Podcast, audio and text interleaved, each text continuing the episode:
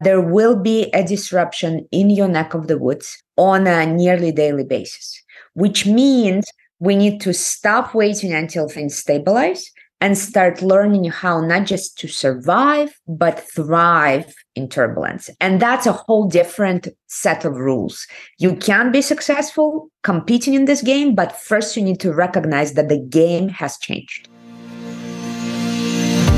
Welcome to CEO on the Go the show about personal and professional growth for busy leaders like you.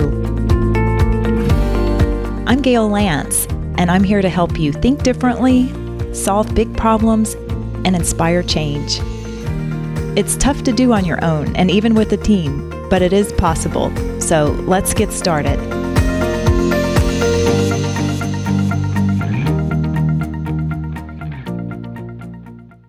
Welcome to this special episode of CEO on the Go. I wonder how you're doing. And I'm guessing if I asked how you're doing, you might say something like, Well, I'm just trying to deal with a lot of change lately. It's a common theme among many executives. An interesting prediction is that one out of three public companies will cease to exist in their current form over the next five years. That's a rate that's six times higher than 40 years ago. Businesses of all sizes are going through some kind of change. People are going through more change than ever in their personal lives and in their careers, taking on multiple roles, jobs over a relatively short period of time. Some people have retired and now they're unretiring. So I'm so happy to share with you today a wonderful expert on managing change and reinvention, someone who I've come to know recently. Her name is Nadya Zhexembayeva. And I really hope I came close to pronouncing her name correctly. I apologize to Nadya. She's on a huge mission to provide 1 billion people with strong resilience and reinvention skills so we can all ride the waves of change rather than being crushed by them. I love working with organizations going through change and working privately with individual executives who want to reinvent themselves or their teams in some way. So her work is especially relevant to what I do in my business and with my clients.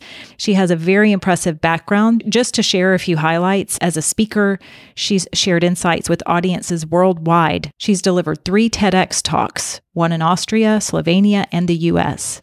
She's authored two books and contributed to five more.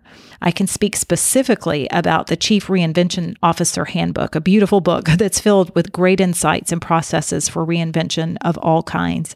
She's been called the Reinvention Guru and the Queen of Reinvention. She's done consulting with organizations like Coca Cola, IBM, Cisco. And as an educator, Nadya personally contributed to the development of nearly 5,000 executives from over 60 countries and 20 industries.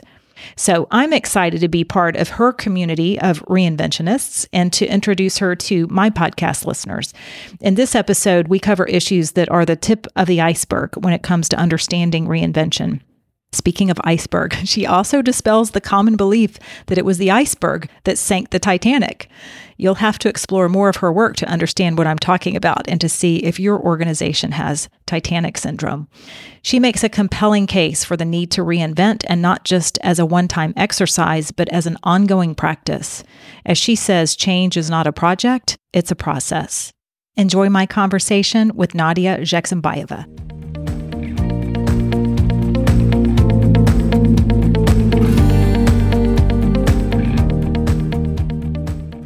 Nadya, welcome to CEO on the Go podcast. I'm so excited to be here. Thank you for having me, Gail. Yes, well, it's so timely. Who doesn't want to thrive in chaos, right? Who's not experiencing chaos?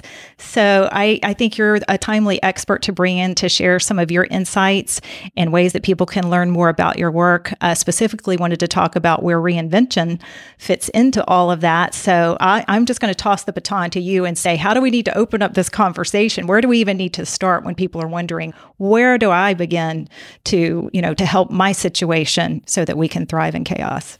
So, the first thing where we begin is to change some of the assumptions we're having about what's going on. I think most of us are feeling some sort of pressure. If you're close to the banking crisis, and we're recording this just about the time where the Silicon Valley Bank was collapsing, and right after that, the unsinkable Swiss bank Credit Suisse was acquired with a really, really sad reality or you might be listening it and there is another disruption uh, could be supply chain disruption competitor disruption artificial intelligence disruption regulator government regulation disruption climate disruption with all of the different catastrophic events happening that are really impacting local and global economy. Whatever is happening the standard reaction i see among the business leaders and non business leaders alike is the idea that we just need to survive this one thing and things will get back to normal. We just make it through this crisis and things will go back to normal. And the first thing that needs to change is there is a realization that we've been living in this for a number of decades now and literally nonstop since the last economic recession of 2008. It's been 15 years of waiting for things to go back to normal. And me as a scientist, I apologize, but here's the good news, bad news. They're not going to get back to normal. If it's not going to be economic, it will be uh, political. If it's not political, it will be health. If it's not health, it's technological. If it's not technological, it's social. But there will be a disruption in your neck of the woods on a nearly daily basis, which means we need to stop waiting until things stabilize and start learning how not just to survive, but thrive in turbulence. And that's a whole different set of rules. You can be successful competing in this game, but first you need to recognize that the game has changed. Right. And that's a message that top leadership can help emphasize. It needs to come from the top, I think. Would you agree that this kind of change and understanding of what the new normal is needs to be driven top down? Absolutely. And we're beginning to see the signs after, in my work, I've been speaking on this subject for just over eight years. My TEDx talk on the shortening business cycles is eight years in 2023. I'm still trying to break the news to the executives. And good news, we're finally being heard. This year, uh, PwC, the global consulting firm, did its 26th annual global CEO survey, and over 4,000 CEOs participated. And this year, the number one topic, the subject of the entire survey is reinvention. And what they discovered is that currently the CEOs are spending about 47% of their time reinventing, but actually want to up it by 10% and spend good portion of their time, about 60% on reinvention. And when you look at the data they showed on investment, it's even greater.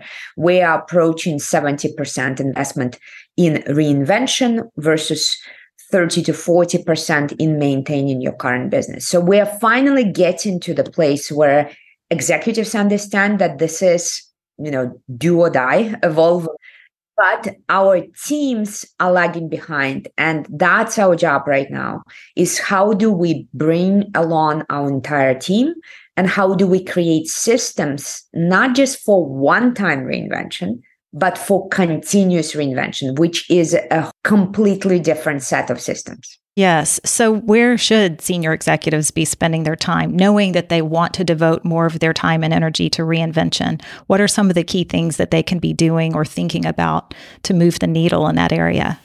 In our research, we discovered seven pillars of building a system that allows you to renew on a regular basis successfully.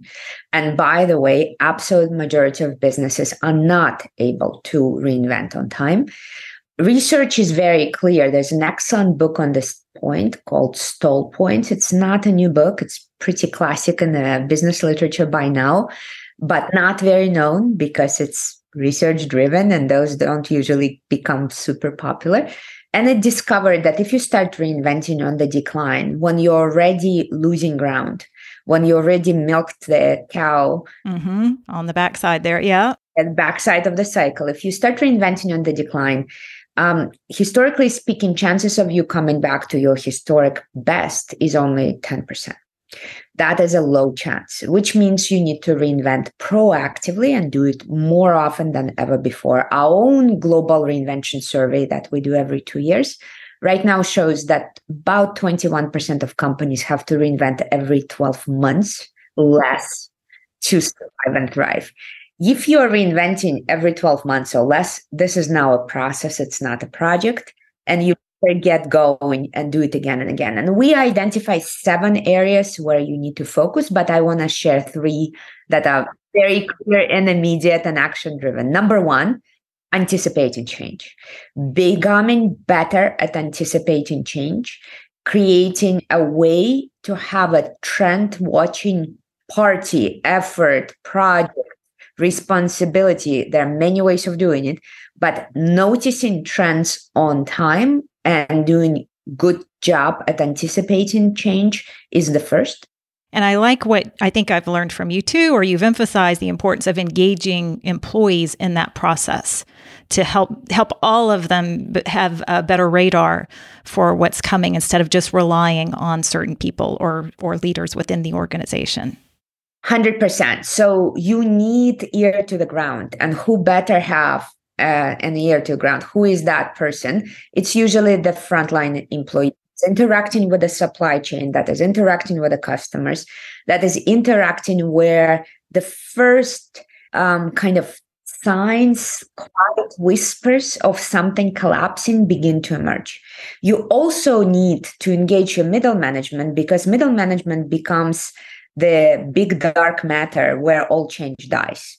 And we all know, you know, the top management usually is very aware, and the frontliners are sensing the change from the environment.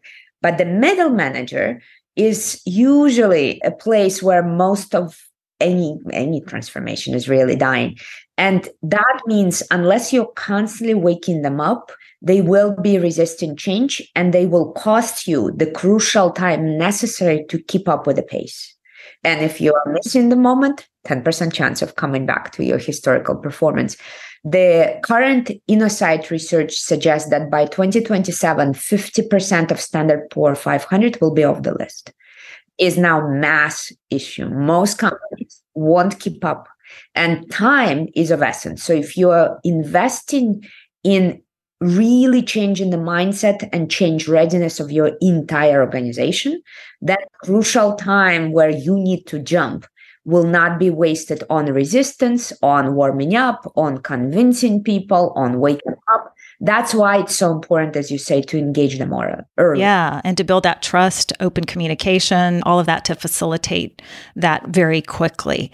So I know we could talk a lot more about that, but you go on to, to number two then. I didn't mean to stop you before anticipate change. Once you notice, now the second crucial step is designing change.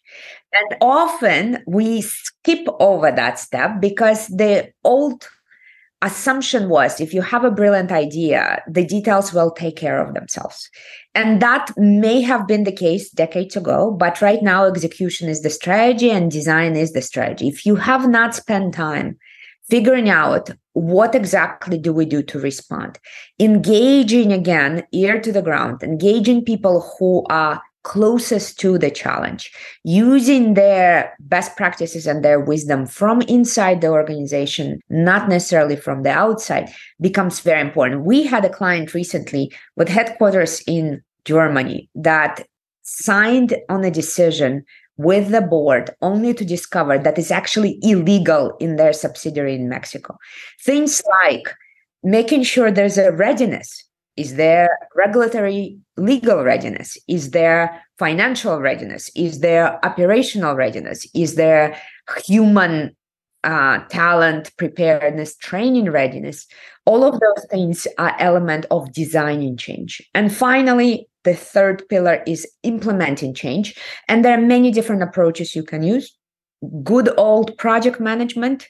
Now, adding to that, the Scrum Agile, more short sprints, very iterative and quick feedback, quick adjustment. There are many tools on the ground, but implementing change and being serious at building that skill in your organization becomes what separates the winners from the losers. Mm, that's so fantastic. So, I'm sure leaders want to learn more about each of those different areas. I know that you have a questionnaire or tool that they can use. Where would they be able to find that, and how might they get started in exploring how they fare in those areas? Uh, so, we developed a short 15 question diagnostic around the concept of Titanic syndrome. And I know you were there because we were talking about that. Titanic syndrome is a phenomenon that we discussed and developed and researched. We discovered and then we named it, where companies and individuals destroy their own organizations because they are unable to adapt on time due to lack of skills in these three areas anticipate change design change and implement change. So we developed a very quick test and the benefit of that test is that it's not only a diagnostic it's a prescriptive because every item in that test points you in a direction of what you can actually improve. It's available on our website for free download for the 85 page preview of the latest book the chief Reinvention Officer Handbook, How to Thrive in Chaos. We were. Yes, I highly recommend that. Yes. And uh, you can download it. We'll make sure it's in your show notes and everywhere. You can grab it on our website, learntoreinvent.com, and make sure that you run a test for your organization and start improving and doing it on a regular basis. Most companies we work with do it at least once a quarter to see how they're doing. Yeah, good. So I want to talk about some practical actions that leaders can take, I guess, based on their own personal state of readiness. Uh, for example, I think we've got a lot of listeners who are really resonating with your message and they're like, yes, we've got to do this. We we appreciate all of the the information that's being shared and this is a top priority for us is to learn how to reinvent and to like you say make that a process, a skill set. And then there's some that are maybe thinking about it. They know they need to do something, but other priorities are in the way. And then there may be others who just have their head in the sand, although I don't think they listen to this podcast. So I really want to speak to those who are at a higher level of readiness or maybe even eagerness to affect change in their organization. So what what would be a starting point for them? The starting point is to recognize that our current business is eating our future business. And it's a normal thing for all of us. When you're in the middle of a very volatile marketplace, it's natural that you have 200 agenda items every single day and they're all on fire and you're always behind. So, this idea that you can uh, weave it in is just not happening, which means you have a couple of options. Number one, uh, the option of putting a separate task force around it that will be dedicated to reinvention. It can be a reinvention project, a team, um, whatever. We've seen massive organizations create chief reinvention officer with the whole function or a corporate venture capital fund that essentially the entire function is future business and reinvention. We've seen many different formats. It doesn't matter how to create this tiny project force or a massive effort, but you put a protected resource around it in terms of budget, in terms of people's time. Or the second option is you structure your calendar in a way that you have protected time to dedicate to this and it will not be given away to another emergency meeting or another whatever. And most of the time, having something like uh, every second Friday dedicated to reinvention and stacking up uh, sessions with your critical functions uh, and doing exercises around where are we seeing potential for growth what are potential experiments that we can run and testing those experiments coming back with feedback quickly deciding which are a yes which are a no. These are the practices that are easy to implement if you first recognize this needs to be protected time, protected space, protected budgets. It can no longer be a side hustle. It can no longer be something you hope to do in the evenings on the weekends. The speed of change is such that this can no longer be outsourced. So, unless you bring this capacity in and prioritize it, your today will always eat your tomorrow. Yeah, good good options there and it's good to know there's no one right way not that we would think that but to know that it's worth exploring the different ways that would work given who you are as a leader and the state of your organization i need to ask the inevitable question which i'm sure a lot of leaders are asking and that's how how to deal with resistance with with employees, right? Like I can't leave this episode without saying how how when you're going through change and reinvention can you deal with the inevitable resistance that comes up? What are your thoughts on that? So few things. Number 1, resistance is a sign of a healthy immune system. Yay, okay. so number 1, fall in love with resistance. We are not a sect.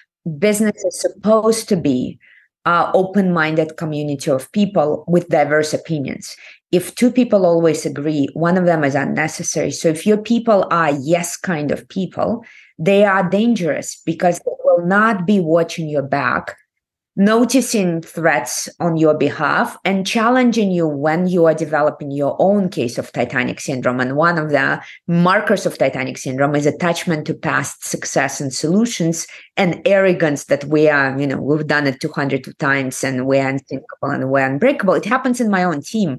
I have a group of companies, I run a team, and some of our youngsters, when I'm becoming, you know, I've done this 200 times, they are very quick to point out hey, smells like Titanic syndrome in here. Wake up. This, if you did it before, doesn't mean if you did it in the 90s. Uh, I have some team members who are born in the 90s and they're like, we don't give a damn what you did. Yeah. long gone. That success is long gone. Forget about it. It's like uh, in, uh, in football.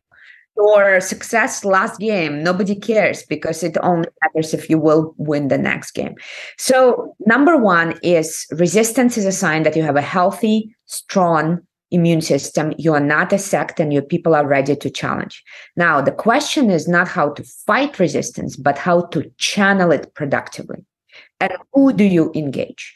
And in the Reinvention Academy, we do a whole bunch of sessions on resistance to change to show you that you do not need to win the 100% of your employees. There's only about 10% that you do, but it's a very specific 10%. And majority are trying to convert the most active opposition, never worked, or try to engage the entire community, never works, or because we don't want to deal with uh, unpleasant uh, resisting people we hang out with those who are already converted. And all of those three are big mistakes. There's one group of 10% gold and 10% that you need to pay attention to and that group um, I would have to spend 40 minutes to give you a theory on the law of diffusion of innovation and where to find that group. But there is one specific group, and you are there to discover that golden 10% and convert that. And most of the time, we see massive, massive success when leaders stop thinking of resistance as something is wrong with us and start engaging their workforce and channeling that resistance into productive action. One thing I have to add so, everything I said to, to this moment about resistance is about immediate reaction. And in the moment, that's your job is to find the golden 10% and convert them. But in the long run, you have to address the mindset issue. And if your people are still living in a world where they're hoping to do the same thing over and over and never change, where they're hoping to have one career, where they're hoping that things will normalize and quiet down, they will not. And they will be disappointed. They will be heartbroken. They will be burnt out. They will be change fatigued. And most importantly, then they will blame you for that. So, unless you start investing time in changing their mindset around how often we need to reinvent, what is happening with the level of turbulence and when will it quiet down? Never. And mm-hmm. around career their assumptions about let's find one perfect answer. There is no one perfect answer anymore. And there is nobody who will give you one perfect answer. So it's not about searching for one perfect answer and then sitting on our butts for 20 years and milking that cash cow. Worked great in the 60s 70s 80s excellent. Start with 90s started disintegrating starting with 2010s where over that model of business does not exist anymore but our employees are still searching for that time where things will go back to normal. They will quiet down and we have to invest in solving this mindset issue. Otherwise you will be the one to blame. You will be told uh, that you're a bad leader, that you're abusive, or whatever else. It has nothing to do with you. It has to do with the turbulence and the speed of change and the type of economic environment we entered about 20, 30 years ago. Mm, good insight there. Um, before we wrap up, I just wanted to, to have you speak to the tools and the processes that you've developed a little bit more. What attracted me so much to your work is knowing that it doesn't uh, compete with other approaches that are out there, change, agile, all of those things still exist, but what you've developed really fits nicely with those other forms. So could you speak to that and and you do it so eloquently. I'm still learning as one of your students. So oh, I appreciate yeah. it. Um, well, quite some time ago, I, I was a, an academic. I was a Coca Cola chaired professor of strategy and sustainability, teaching only in executive education, working with some of the most remarkable executives around the world. And what I realized that we're struggling with, we're, rea- we're struggling not with the actual issues the business is facing, but with ability to adapt and quickly respond to those issues. And that's how the field of reinvention was born is that i saw that the speed of change is accelerating. If in the 20th century the average life cycle of a business was 75 years you milk that cash cow for decades. Right now the average life cycle of a business model is about six but as i said every fifth company actually has to reinvent every 12 months or less. Even the most conservative industries, oil, mining, that's where I come from. I have a lot of experience in mining, uh, manufacturing, logistics. Even them, if they don't reinvent every five, seven years, they will be out of business, including monopolies. That means today reinvention is a basic literacy skill. And if 100 years ago, reading, writing, calculus was important, right now I agree with Yuval Noah Harari, the famed bestseller of the book Sapiens, and one of the best historians in the world, where he said, forget programming, forget a whole bunch of other fashionable skills. You must teach your kids reinvention. I have to say, you must teach yourself and your employees reinvention. And reinvention is a platform field that connects all the amazing disciplines that have been developed in the last hundred years, but usually they fight each other. So, for example, anticipate change. That's strategy that's foresight uh, that is forecasting uh, design change that's innovation that's design thinking uh, that's creativity. Implement change that's project management change management scrum agile organizational development. And traditionally all these disciplines are doing amazing work but they hate each other the strategy people i'm exaggerating. Yes no there's competition there yeah. Yeah you, you are smiling uh, please forgive me if i'm exaggerating but strategy people generally don't like the feel good change people. And change people are not exactly the best friends with the numbers people. And the innovation or design thinking or scrum agile want to live in their own world. We have to create a unifying system that zips all of those disciplines into one well oiled machine. And that is the job of reinvention. So we are not about competing with other disciplines, it's about bridging and creating a platform, a unifying framework that connects all of them and allows them to pass the baton to each other when it's time to pass the baton. Yes, good. Perfect note to end on. Good. Well, thank you so much. Is there any best way for people to reach out to you, Nadya, if they want to get to know more about you and your work and what you offer?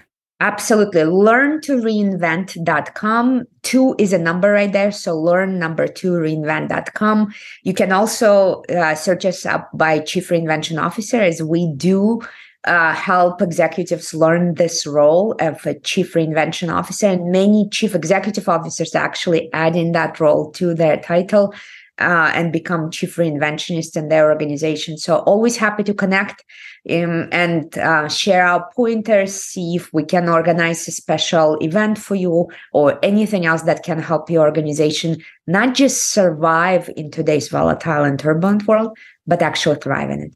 Yes. Good, good. Well, thank you again so much, Nadya. I look forward to continuing my learning with you over the next few months. And for everyone else listening in, I hope you have a wonderful rest of the week, reinventing in the way that you need to and doing the work that matters to you.